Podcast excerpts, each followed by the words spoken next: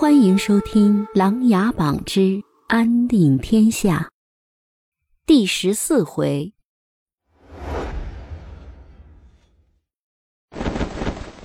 大鱼边境上，萧庭生被黑衣人正团团围住，领头的灰衣人剑指着萧庭生，步步紧逼上来。萧庭生并没有与灰衣人对话。他出发大鱼前就早就做好了各种危险的准备。灰衣人一个快步，手中之剑直向刺来。萧庭生一个侧身后退一步，拔出佩剑挡住了另外两个黑衣人的刺杀。灰衣人一个转身，双手握着剑柄迅速砍来，又被萧庭生一个横挡轻松化解。吃完了梨的飞流，远远的听见了砍杀之声，纵身一跃，快速赶到了萧庭生的身旁，轻易的躲过了两个黑衣人的刺杀，移动到身后，将两人相互一碰，再一人一脚，便躺在地上不再动弹。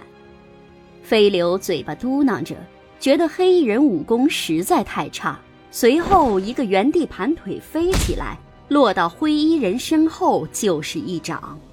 灰衣人瞬间飞出了五米之外，口吐鲜血，趴在地上动弹不得。不好玩。其他几个正在休息的随从也听到了厮杀，都已经赶了过来。灰衣人见情况不妙，一手撑地，一手放在嘴里一吹，成千上万的石甲虫黑压压的从地里钻了出来。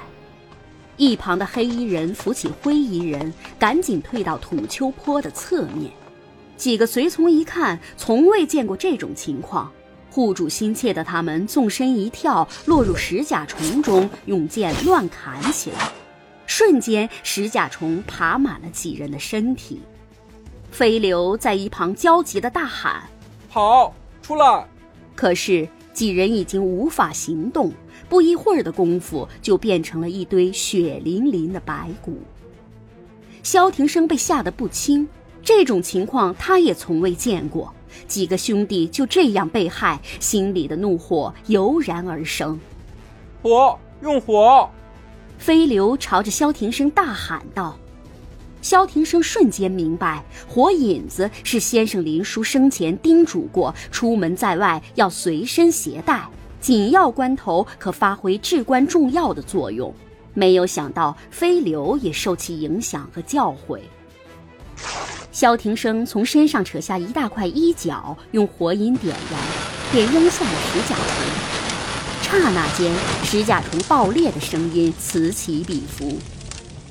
灰衣人见状，大势已去，趁机带着一众黑衣人落荒而逃。一会儿的功夫，石甲虫已经全部爆裂而亡。萧庭生把随从的尸骨就地掩埋，心里有说不出的滋味。一旁的飞流甚是难过，抿了抿嘴说道：“石甲虫没领，怕火。”萧庭生仔细的看了看石甲虫的身体，听了飞流这么一说，似乎明白了什么。收拾好心情，两人又继续向大禹北都城进发。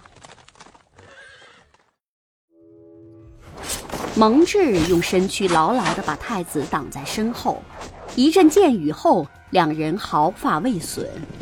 远处安营扎寨的将士收到求救信号，也已经赶将过来。太子这才放下心来。接过将士送来的佩剑，准备将这些黑衣人全部擒获。蒙将军，抓活口！太子果断下令。明白。蒙挚又大喊一声：“给我抓活的！”所有将士冲向黑衣人。蒙挚发完号令，并没有冲杀在前，依旧站在太子面前，保护着太子萧心。太子一急，用手推了一下蒙挚。蒙将军，你挡住我干什么？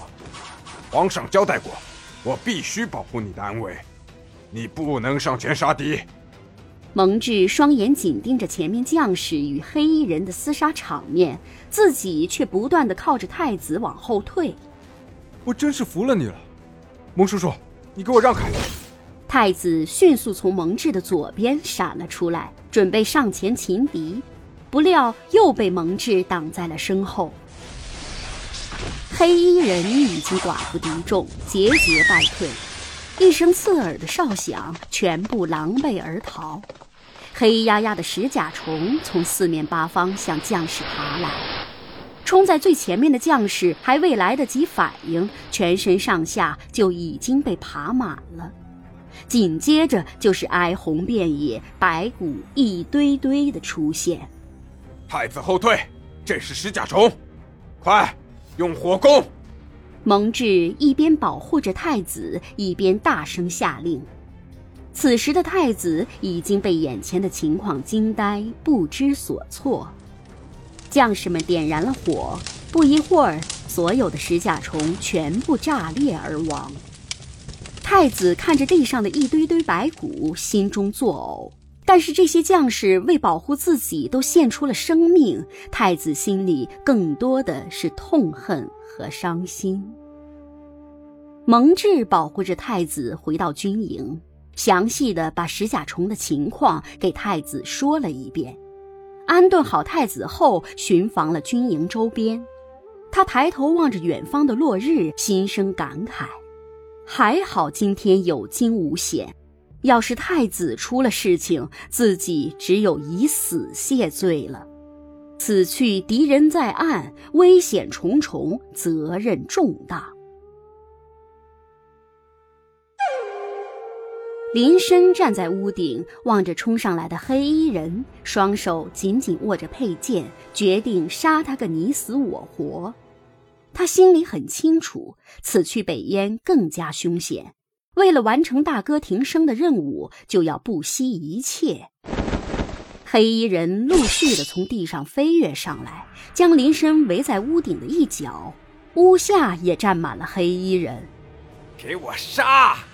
站在屋顶最前面的黑衣人一声令下，所有黑衣人冲杀了过来。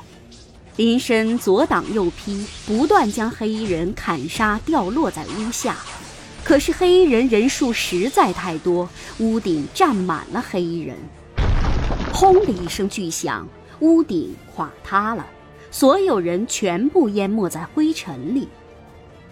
林深从废墟中爬了出来，环顾了四周，发现所有的黑衣人不见了，只留下几个掉下来被砸死的黑衣人尸体。他收起佩剑，拍了拍身上的尘土，走到湖边，准备清洗一下。林兄，林深回头一看，寻白水。本集故事播讲完毕，欢迎订阅与分享。